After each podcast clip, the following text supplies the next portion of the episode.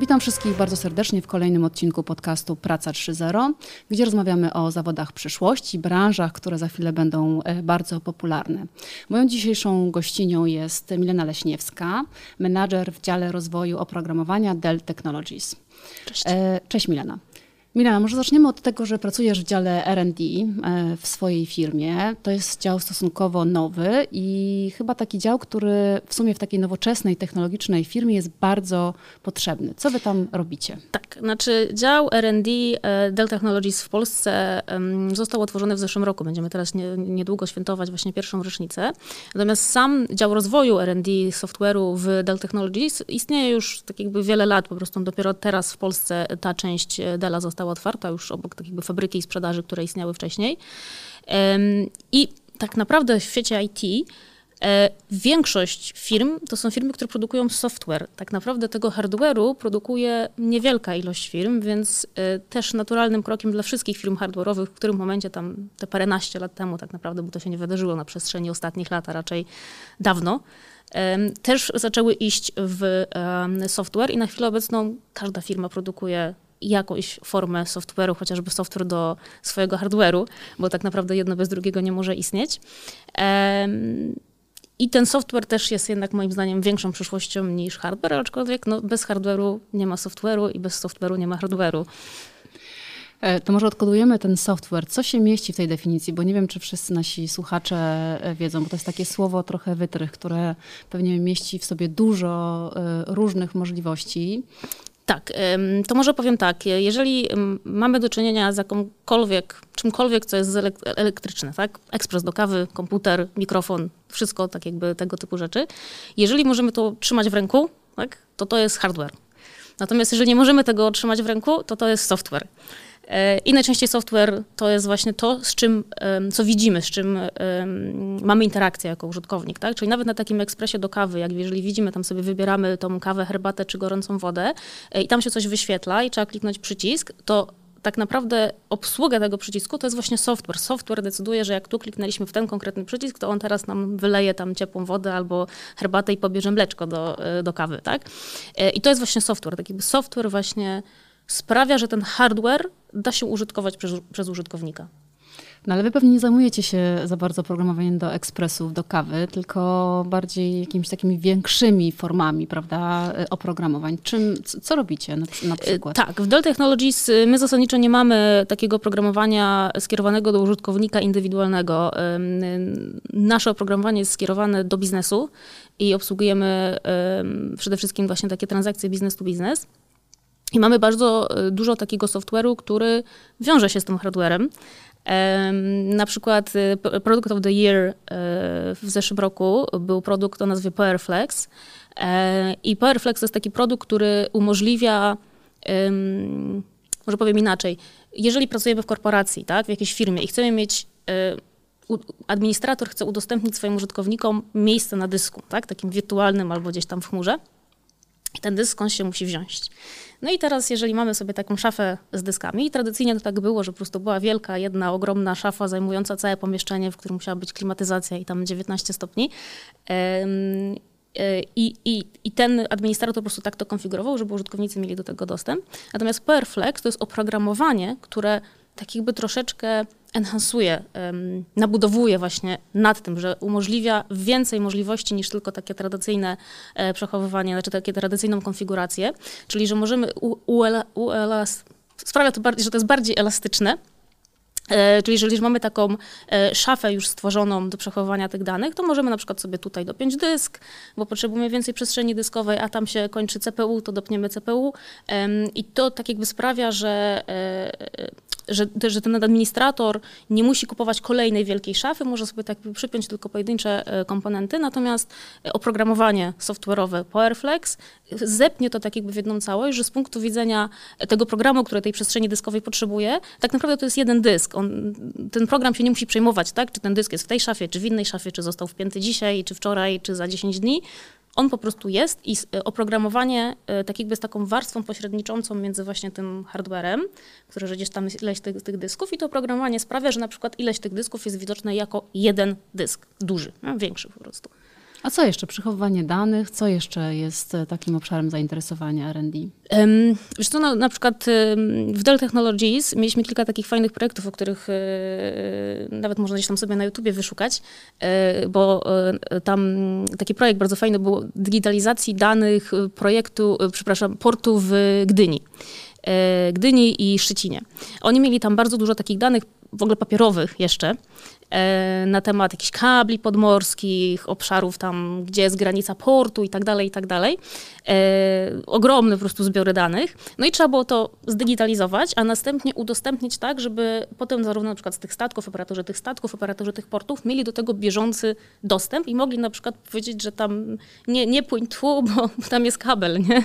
E, no nie wiem, akurat na marynarce się nie znam, ale jestem w stanie sobie wyobrazić, że to tak działa.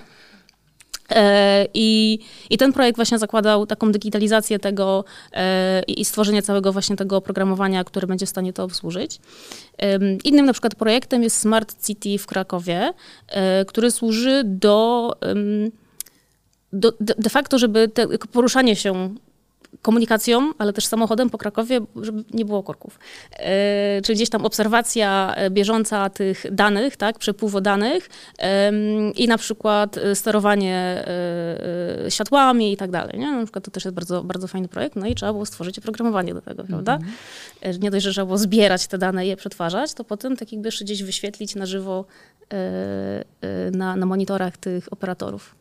A w jaki sposób dobieracie projekty, nad którymi pracujecie? Czy to jest tak, że jakby jest potrzeba yy, i chcecie rozwiązać, albo jakiś problem i chcecie to rozwiązać, czy raczej yy, to jest takie bardziej otwarte i znajdujecie jakieś pomysły i takie rozwiązania, które no jeszcze nie są takie zaadresowane na tu i teraz? Yy, tak, no, tutaj są dwie ścieżki, bo jedna ścieżka jest taka, że my jako Dell Technologies mamy swoje własne produkty, które po prostu aktywnie sprzedajemy y, do klientów i ci klienci y, bardzo chętnie tego używają i nam oczywiście za to płacą.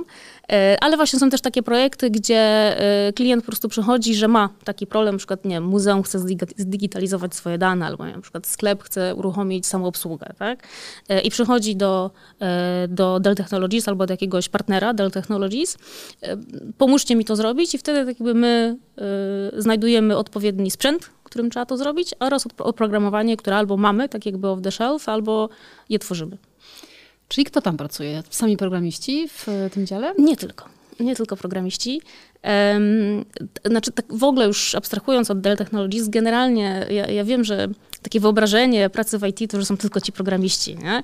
E, natomiast to tak nie jest. Tak naprawdę e, spora część, tak gdzieś myślę, że nawet połowa e, ludzi pracujących w IT to nie są programiści. To mamy tutaj, mówimy o testerach, e, mówimy o DevOpsach, Oczywiście teraz nic ci to nie mówi, ale wymienię. Więc mówimy o testerach, mówimy o DevOpsach, mówimy o security testerach, e, mówimy o administratorach. E, oprócz tego oczywiście są product ownerzy, tudzież produkt managerowie, którzy no de facto tak jakby kontaktują się z tym klientem. E, mamy, to też już zależy bardzo dużo od organizacji pracy w różnych firmach, ale mogą być jacyś Scrum Masterzy, mogą być e, engineering managerzy. Tego jest naprawdę bardzo, bardzo dużo, e, więc niekoniecznie trzeba być programistą, żeby pracować w IT. No ale jak się już chce być tym programistą i pracować e, przy projektowaniu software'u, to czy to jest tak, że trzeba mieć jakieś inne kompetencje, umiejętności inny potencjał niż e, wszyscy inni programiści, czy to jest mniej więcej to samo? E, powiem tak, generalnie, żeby w ogóle pracować w IT, to jest taka praca, w której nie za bardzo są gotowe rozwiązania. To jest praca, która w dużym stopniu polega na szukaniu rozwiązań. Więc przede wszystkim główną umiejętnością, którą trzeba mieć, żeby myśleć o karierze programisty, e, tudzież jakiejkolwiek innej w IT, to jest umiejętność szukania rozwiązań, samodzielność, taka samodzielność szukania rozwiązań, zamiast opieranie się o jakieś gotowe e, e, tutoriale i, i, gdzieś tam gotowe rozwiązania z internetu, bo one najczęściej nie do końca działają tak, jakbyśmy chcieli, żeby one działają. I trzeba jednak robić to samodzielnie i bardzo mieć dużą cierpliwość w znajdywaniu tych rozwiązań.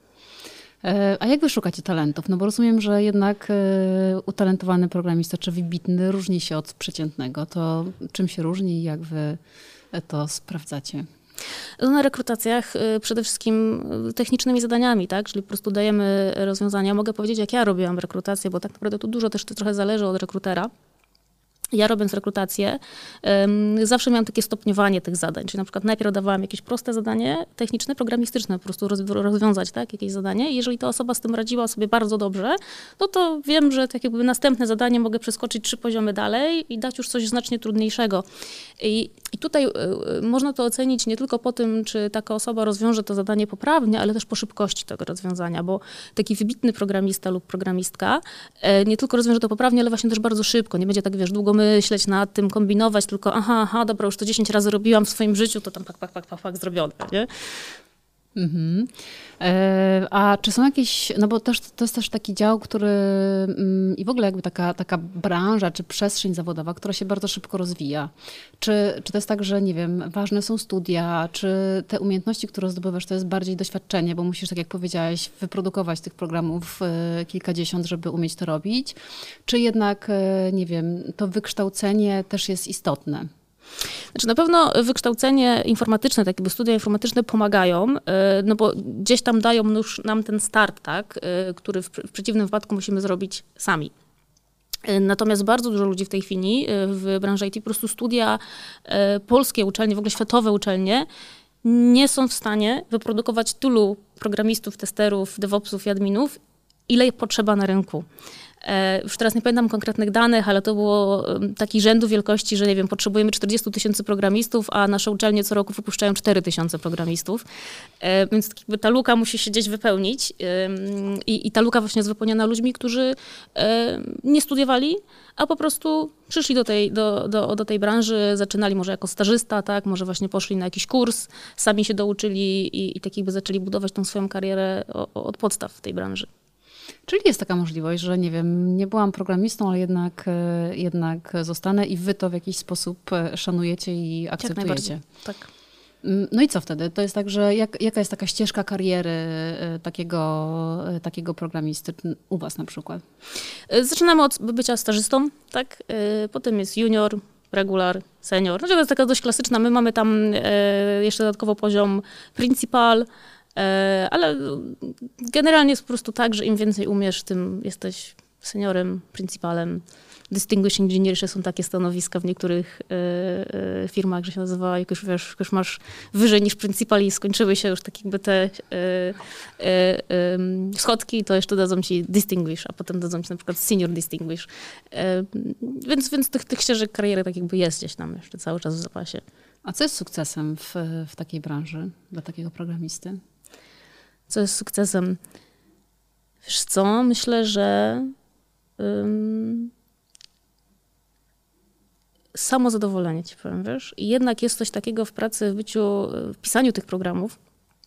W sumie większą część swojej kariery tak naprawdę menadżerem jestem od, od niedawna. Um, mimo wszystko rozwijałam oprogramowanie. I fakt, że to, co napisałaś, działa, tak? I robi to, co ty chcesz, żeby to robiło, e, sprawia ogromną satysfakcję e, i taką ogromną radość z tego, że tam po iluś dniach ciężkiej pracy i rozkminy, jak coś tam zrobić, się okazuje, że działa.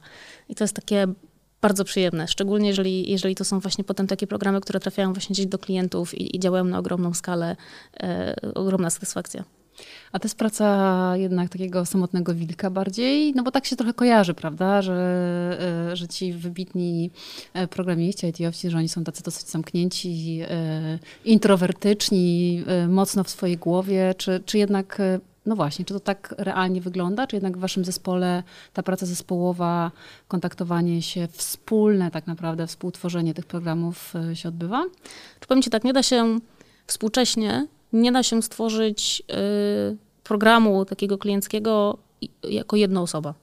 To są naprawdę pojedyncze przypadki, gdzie ktoś tworzy coś jako jedna osoba, najczęściej zajmuje to bardzo dużo czasu i są to najczęściej proste programy. Są na przykład jakieś takie że, y, przypadki, że ktoś stworzy przykład grę, tak, grę komputerową jako jedna osoba i na przykład tworzy ją tam dwa albo trzy lata, y, co jest bardzo długo. Mm, I wypuści to są oczywiście bardzo proste takie gierki, krótkie, takie, które można przejść w 30 minut. Po prostu jedna osoba nie jest w stanie zrobić więcej. To jest ogrom pracy, który trzeba wykonać, żeby taką grę stworzyć. Nie mówiąc tu już o takich dużych oprogramowaniach, właśnie business to business, jakie, jakie tworzymy w Dell Technologies. Tego się po prostu nie da stworzyć w jedną w pojedynkę, jako jedna osoba. To, jest duży, to są duże zespoły, ogromne zespoły e, i te zespoły muszą kooperować, tak? bo to e, jest tak, że, że programowanie też polega na tym, że jednocześnie kilka osób może pracować nad tym samym obszarem tak? I, I komitujemy, bo to się nazywa, jakby tworzymy ten kod, e, to potem ten kod zapisujemy, e, to się nazywa repozytorium, zapisujemy po prostu do takiego wspólnego miejsca e, I, i, często jest tak, że na przykład ja zmieniłam jakiś fragment i ty też zmieniłaś ten fragment w tym samym miejscu i musimy rozwiązać ten, ten konflikt tak, żeby dalej działało wszystko tak, jak zamierzyliśmy, żeby działało. I, I jest ogromna kooperacja tutaj, że jednak to są zespoły, które tworzą rzeczy, a nie pojedyncze osoby, które tworzą rzeczy. Tak jakby czasy robienia czegoś w pojedynkę to tak z 30 lat temu się może skończyły, nie? To było romantyczne, ale rzeczywiście może średnio, średnio funkcjonalne na taką e, skalę. No dobra, to jakie są jeszcze potrzebne? Powiedziałaś e, o tych takich cechach ciekawości i potrzebie rozwiązywania problemów i takiego poszukiwania e, rozwiązań. Co jeszcze jest potrzebne, żeby w takim teamie R&D się e, odnaleźć i też tak jak znowu, no, odnieść sukces, czyli jednak awansować? Dążenie do doskonalenia się, tak? To IT, nasz software, y, programowanie to jest taka dziedzina, ona nie stoi w miejscu, ona się cały czas rozwija. E, powstają w ogóle nowe języki programowania. Są takie anegdoty czasami, że tam jakiś język programowania powstał 5 lat temu, a ktoś daje ogłoszenie w rekrutacji, że 10 lat doświadczenia w tym języku. Nie? E, no, takie, takie rzeczy się zdarzają. E, tak, ale te języki, nie tylko powstają nowe języki, ale też te języki, które już istnieją, one się bardzo, bardzo rozwijają i kolejne, kolejne wersje tych języków, one potrafią się między sobą różnić. Tutaj na przykład dobrym przykładem jest e, język programowania Python, e, który między wersją drugą a trzecią jest niekompatybilny, tak? Czyli przejście, tak jakby jeżeli mieliśmy oprogramowanie rozwijane przez wiele lat, w wersji drugiej musieliśmy nagle się zupgrade'ować na wersję trzecią, bo ta wersja druga już nie była dalej rozwijana, czyli nie były security update'y wydawane do tej wersji drugiej. Musimy się nagle przejść na wersję trzecią, to to była spora zmiana i tak jakby trzeba było to zrobić. Więc nagle ci ludzie, którzy sobie ileś, nie wiem, 15 lat programowali w tym Pythonie 2, nagle muszą się nauczyć też Pythona 3, który wprowadził wiele różnic. E, więc to nie jest taki zawód, w którym raz się nauczymy i będziemy do końca życia robić to samo. Więc y, cechą potrzebną w byciu programistą jest ciągła chęć nauki.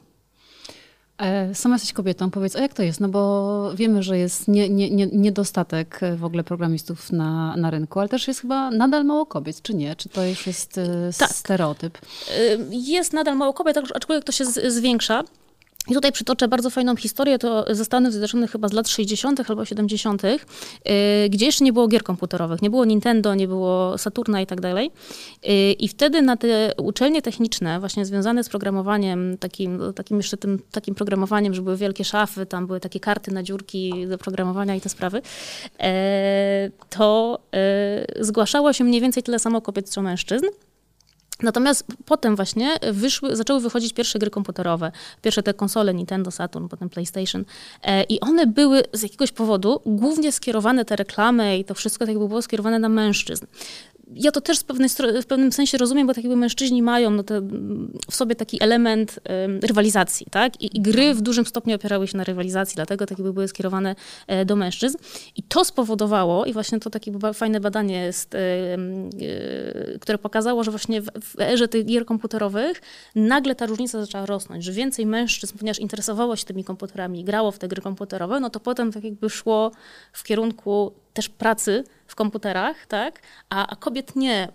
I ta różnica zaczęła rosnąć. I stąd się tak jakby trochę te różnice wzięły, natomiast na chwilę obecną to się bardzo zmienia, bo e, po pierwsze też stała się mm, większa świadomość jest tego, że tak jakby programowanie jest nie tylko dla, dla, dla mężczyzn, tak? że kobiety też mogą na to iść, więc na, na, na uniwersytetach jest bardzo dużo kobiet w tej chwili. E, I to zarówno w Polsce, w Stanach, tak jakby wszędzie, wszędzie na świecie tak jakby jest taki prysła taka ta bańka, że to jest tylko dla chłopców, tak? że to jest tylko, tylko dla mężczyzn. Natomiast myślę, że jeszcze potrzeba paru lat, żeby to się jednak wyrównało, tak? no bo jednak pula tych mężczyzn już jest, na rynku, a, kobiety dopiero przychodzą, więc nie możemy teraz oczekiwać, że będzie 50 na 50, tak? No po prostu nie ma takiej fizycznej możliwości. Ale myślę, że z czasem, że z czasem to się wyrówna, bo tak naprawdę nie ma tutaj jakiejś predyspozycji, mm, że mężczyzna będzie lepszy niż kobieta e, w IT, o ile po prostu mm, zainteresowanie jest takie samo, tak? No ja od dziecka się interesowałam tak naprawdę komputerami i od dziecka wiedziałam, że chcę iść w komputery, więc nie miałam takiego, takiego zimnego wejścia do tej branży. I, I, dużo właśnie teraz jest też takich kobiet, które od dziecka gdzieś tam w te komputery nie miało takiego ograniczenia um, takiego sztucznego trochę tego sufitu, że, że, że nie, że komputery są dla chłopców i, i nie ma, w związku z tym nie czuje tej bariery. Po prostu wchodzi w tą branżę jak w każdą inną. Nie? E, dokładnie. A powiedz, no bo rozmawiamy sobie tutaj o takiej jeszcze karierze i o tym, że, że wiadomo, że w Dell Technologies to będzie taka kariera korporacyjna. A czy dla takich programistów, którzy programują software, E, no, na tej skali, na której, o której my mówimy, czy, czy w ogóle takie mm, inne ścieżki kariery są możliwe? Czy może, mogę być na przykład freelancerem e, w, w tej branży, czy to jakby nie zadziała, no bo wymaga to więcej po prostu ludzi, żeby stworzyć coś takiego? E, nie, jak najbardziej freelancerzy też są potrzebni. Akurat y, my w Dart Technologies nie mamy za dużo, to się kontraktorzy nazywa, tak jakby, że firma, jest, jest, jesteśmy na przykład firmą, rozwijasz oprogramowanie i pojawia się zapotrzebowanie, że mm, Inaczej, na przykład firmy, firma się rozwija, tam zatrudnia, nie wiem, pięciu pracowników rocznie, nalegle przychodzi jakiś kontrakt, bardzo duży, firma może na tym bardzo dużo zyskać i potrzebuje, wie ta firma, że tą ilością osób, którą ma zatrudniona, nie jest w stanie rozwiązać tego problemu i musi na teraz, na już, zatrudnić kolejne 50 osób. I to jest niemożliwe na rynku IT, żeby zatrudnić 50 osób, bo tych 50 osób na tym rynku po prostu nie ma. Tak jak mówiliśmy, 4 tysiące studentów, 40 tysięcy zapotrzebowania. Nie? nie ma tych ludzi, nie ma tych 50 osób i tutaj wchodzi właśnie coś takiego jak freelancing, że można być takim programistą, który jest freelancerem, tudzież pracuje, bo są takie, mm, to się nazywa wtedy, że jest to firma po prostu, która zatrudnia programistów, kontraktorów tak zwanych, że ci ludzie y, mogą być zatrudnieni w jednej firmie, ale każdy z nich będzie pracował w innym projekcie dla innego klienta, tak jakby, nie? Ale są też tacy freelancerzy, którzy, którzy nie są zatrudnieni w takiej, takiej firmie pośredniczącej, tylko po prostu sami z siebie się gdzieś tam y, zgłaszają. Jak najbardziej wtedy na przykład właśnie przychodzimy do takiej firmy. Y, jest to, bycie freelancerem jest bardzo wymagające, bo to jest trochę tak, że nagle ta firma, tak, ona przychodzi do ciebie jako freelancera i mówi, słuchaj, ale my to za trzy miesiące potrzebujemy, nie? I ty nie masz czasu, żeby się wdrożyć w ten projekt, tylko oni od razu oczekują, że na najwyższym obrotach zaczniesz dostarczać. Więc jest tak, że freelancerami najczęściej są ci bardzo wybitni, którzy potrafią się szybko wdrożyć i szybko zacząć dostarczać, nie potrzebują tego rozruchu. Mhm. A ile trwa praca nad takim projektem? No bo zastanawiam się, że praca, nie wiem, nad jednym projektem na przykład 3 lata to trochę nuda ale tak jest. Mhm. Znaczy, zależy, zależy, co robimy. Wyobraźmy sobie może jakąś tam małą aplikację na komórkę, tak? No to taką małą aplikację, która nie robi nic szczególnego, tam, nie wiem, jakąś gierkę na przykład taką mobilną, tak? Tam sobie coś klikamy, w szachy gramy. E, to można zrobić w parę miesięcy. Teraz są już takie um, ułatwiacze, tak bym to nazwała, to się nazywa tam też ma oczywiście swoją profesjonalną nazwę, ale nazwijmy to, że są takie ułatwiacze, takie frameworki, w których korzystamy trochę z takich gotowych komponentów i, i, i, z tych gotowych komponentów tworzymy to, co chcemy zrobić, to się da zrobić w parę miesięcy. Natomiast jeżeli chcemy dostarczyć unikalne rozwiązanie i duże rozwiązanie, takie business to business, to tak, to to trwa miesiącami. To nie jest tak, że to się da zrobić w parę miesięcy. Większość w ogóle produktów takich software'owych to są produkty, które nie tylko jak już je napiszemy, tak jakby stworzymy tak, i zaczną tego używać jacyś klienci, sprzedamy to do jakichś klientów i oni tego używają, to będą błędy. Tak? Ci klienci, tak, nie jesteśmy w stanie napisać idealnego oprogramowania, które nie ma błędów. I będą te błędy i te błędy tak jakby od tych klientów będą do nas przychodzić i trzeba je naprawiać, więc dalej pracujemy nad tym samym projektem. Są też klienci, którzy na przykład mówią, że dobrze, ale wasz program nie robi tego i tego, a my byśmy chcieli, żeby ten program robił to mhm. i to. Mhm. To się wtedy nazywa nowe feature'y i z tymi nowymi feature'ami, tak, no to znowu trzeba pracować dalej nad tym projektem, więc to często jest tak, że te projekty się nie kończą. To tak jakby latami można być w jednym projekcie. Natomiast oczywiście z punktu takiego ludzkiego, no to się nudzi. E, I e, tu, tu, właśnie fajnie jest wtedy pracować w dużej firmie, takiej jak na przykład Dell Technologies, bo Dell Technologies ma różne produkty, różne projekty i po prostu jeżeli zaczyna nam się nudzić w tym projekcie, yy, możliwa ścieżka przejścia po prostu do innego projektu i robienia czegoś zupełnie innego, żeby nie dostać no, na głowę, tak, robiąc pięć lat to samo. A powiedz, a zdarza się tak, że na przykład jakiś projekt po prostu nie wychodzi? Oj, tak, jak najbardziej. E, są takie projekty, e, które mm, gdzieś tam, czasami nawet na etapie projektowania, tak, że, że zaczyna się robić e, jakiś projekt, jakiś demo tego projektu i, i tak jakby po, po, zrobieniu jakiejś małej części tego projektu pomysłodawcy dochodzą do wniosku, że nie, że to jednak nie jest to, że to się, to się nie sprawdzi. Nawet często na etapie, zanim to pójdzie do klientów. No a dużo jest właśnie takich startupów, które zaczynają tworzyć jakieś oprogramowanie i no, to oprogramowanie nie chwyta, że tak mhm. powiem. No jest powiedziane, że tak naprawdę na 10 startupów tylko dwa startupy przetrwają pierwszy rok, e, a z tych, które przetrwają pierwszy rok, to, to znowu z 10, które przetrwają pierwszy rok, tylko kolejne dwa przetrwają następne 5 lat. Większość startupów upada. No, większość startupów tak jakby ma fajny pomysł, wchodzi z czymś, ale klienci nie chcą tego kupić. To prawda. A, mm, a taki najciekawszy problem, który rozwiązaliście albo rozwiązałaś w swojej karierze, to co by to było? Najciekawszy problem, który rozwiązałam w swojej karierze. Takie wyzwanie największe. Um, znaczy może, może nie największe wyzwanie, takie może bardziej anegdotyczne powiem, y, ciekawostki takie zabawne. E, mieliśmy kiedyś e, w jednej z poprzednich prac, w której pracowałam, był taki problem, e, że maszyny, na których uruchamialiśmy testy automatyczne, miały takie zabezpieczenie security, że jeżeli użytkownik nie był zalogowany do tej maszyny, to tam po pięciu minutach ten, ta, ta, tak jakby ta sesja, ten Windows był wylogowywany. I testy automatyczne nie były rozpoznawane jako użytkownik. No i testy automatyczne nie trwały 5 minut, tylko trwały trochę dłużej, więc na przykład nam się po prostu przerywały.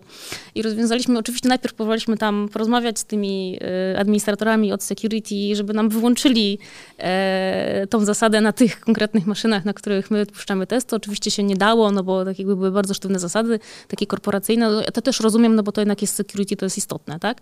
E, więc rozwiązaliśmy to w taki sposób, że napisaliśmy prosty programik, który sobie wchodził w tle i co sekundę ruszał myszką o jeden piksel w lewo i w prawo. I to już było rozpoznawane jako użytkownik i dzięki temu, póki testy chodziły, to ten programik sobie tam ruszał tą myszką w lewo i w prawo i w ten sposób nam się komputer nie wylogowywał. To, to jest ta odpowiedź, o której mówiłaś na początku, czyli szukanie rozwiązań y, dla, dla istniejących problemów. Tak. A powiedz, y, no bo ja rozumiem, że to też jest taka działka y, R&D, która się bardzo mocno rozwija. Czy są jakieś, nie wiem, publikacje, osoby, które warto śledzić, y, jakieś, nie wiem, kanały na YouTubie, podcasty, takie, które na przykład ty, nie wiem, lubisz, rekomendujesz dla tych, którzy rzeczywiście chcieliby się rozwijać w tej, w tej branży? Czy powiem tak, ja zaczynałam w branży IT już ponad 10 lat temu. I też ta branża IT 10 lat temu wyglądała zupełnie inaczej niż w, e, niż w tej chwili. E, w tej chwili jest tak, że tych zasobów do nauki jest naprawdę bardzo dużo. I każdy, to, i zarówno tu są na przykład na YouTubie, są w internecie różne blogi. Myślę, że dla chcącego nic trudnego, jak wpiszę tak jakby tam I want to learn programming, tak, to po prostu Google mu tam wysypie tysiącami wyników. E, i, I tu można po prostu iść w takim kierunku, że dobra, ten kurs mi się nie spodobał, to sobie wezmę inny. E, więc ja bym tu nie polecała takich konkretnych rzeczy, bo, bo coś, co mi działa, niekoniecznie e, działa dla innych. Natomiast mogę powiedzieć tak jakby, co ja sobie gdzieś tam lubię czytać. Też trzeba wziąć poprawkę na to, że ja się już nie tak jakby nie zaczynam, tylko bardziej tak jakby rozwijam w takim mhm. kierunku, że już coś tam wiem, ale chcę się być na bieżąco i jakieś ciekawostki sobie po prostu czytać.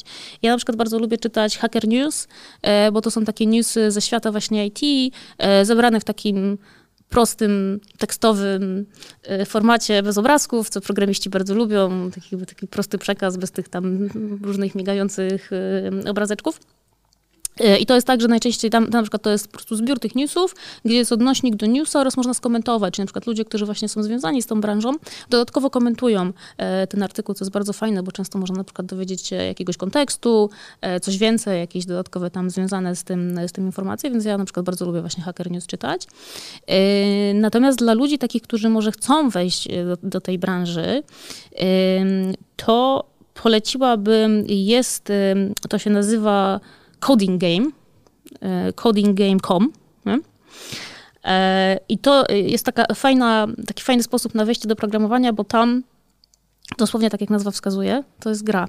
E, czyli mamy takie wyzwania w postaci napisz kod a na ekranie jednocześnie coś tam się dzieje, że ten twój kod coś wykonuje. Jedną chyba z pierwszych e, zadań jest tak, że jest taki stateczek, który strzela i tam się zbliżają jacyś obcy, które, e, stateczki, które trzeba zestrzelić, no i trzeba napisać program, e, który strzela do tych statków, które są najbliżej. Tak? Czyli zbieramy, znajdź mi najbliższy statek i strzel do niego. I trzeba mhm. napisać na to program. I to, się, jest o tyle fajne, że to jest interaktywne, czyli jak my piszemy ten kod, klikamy start, to potem widzimy na tym ekranie, jak te stateczki tam na nas lecą e, i, i, do nich strzelamy. I na przykład widzimy, że tam jakiś stateczek jednak nie zestrzeliliśmy i w nas, i w nas wjechał. Więc jeżeli ktoś tak jakby potrzebuje takiej gamifikacji tej nauki, to, to właśnie polecam ten coding, coding game. E, natomiast... E, dla takich osób bardziej już zaawansowanych, które już coś tam takiego potrafią, a niekoniecznie, e, że tak powiem, kupują taką, taką gamifikację i chcieliby jednak takie bardziej statyczne, może nie wiem, bardziej profesjonalne e, wyzwania, to ja na przykład bardzo lubię e, check, check, check.io.org, z tym, że tam jest tylko Python i JavaScript, czyli konkretne, przepraszam, Python i TypeScript dwa konkretne języki programowania. Mi to akurat pasuje, bo ja bardzo Pythona lubię, e, właśnie język programowania Python. I tam są już takie wyzwania, no niekiedy naprawdę musiałam pomyśleć, e, e, żeby rozwiązać niektóre z, ty, z tych zadań. A potem można podejrzeć rozwiązania innych, co też jest fajne, bo czasami naprawdę ludzie, ja tam oczywiście na przykład napisałam to tam, nie wiem, w 50 linijkach, tak, a potem patrzę, że ktoś tam w 10 zrobił, nie? I takie wow. I wtedy wiem, że nie wiem. Yy, więc na przykład ja, ja, bardzo sobie tam lubię czasami, do tej pory, bo tych zadań tam jest tysiące, ja jeszcze w ogóle nie jestem chyba nawet w połowie, a robię to już od paru lat. Yy, I po prostu czasami jak tam się nudzę, to sobie zajrzę i tam, a zrobię sobie następne, nie?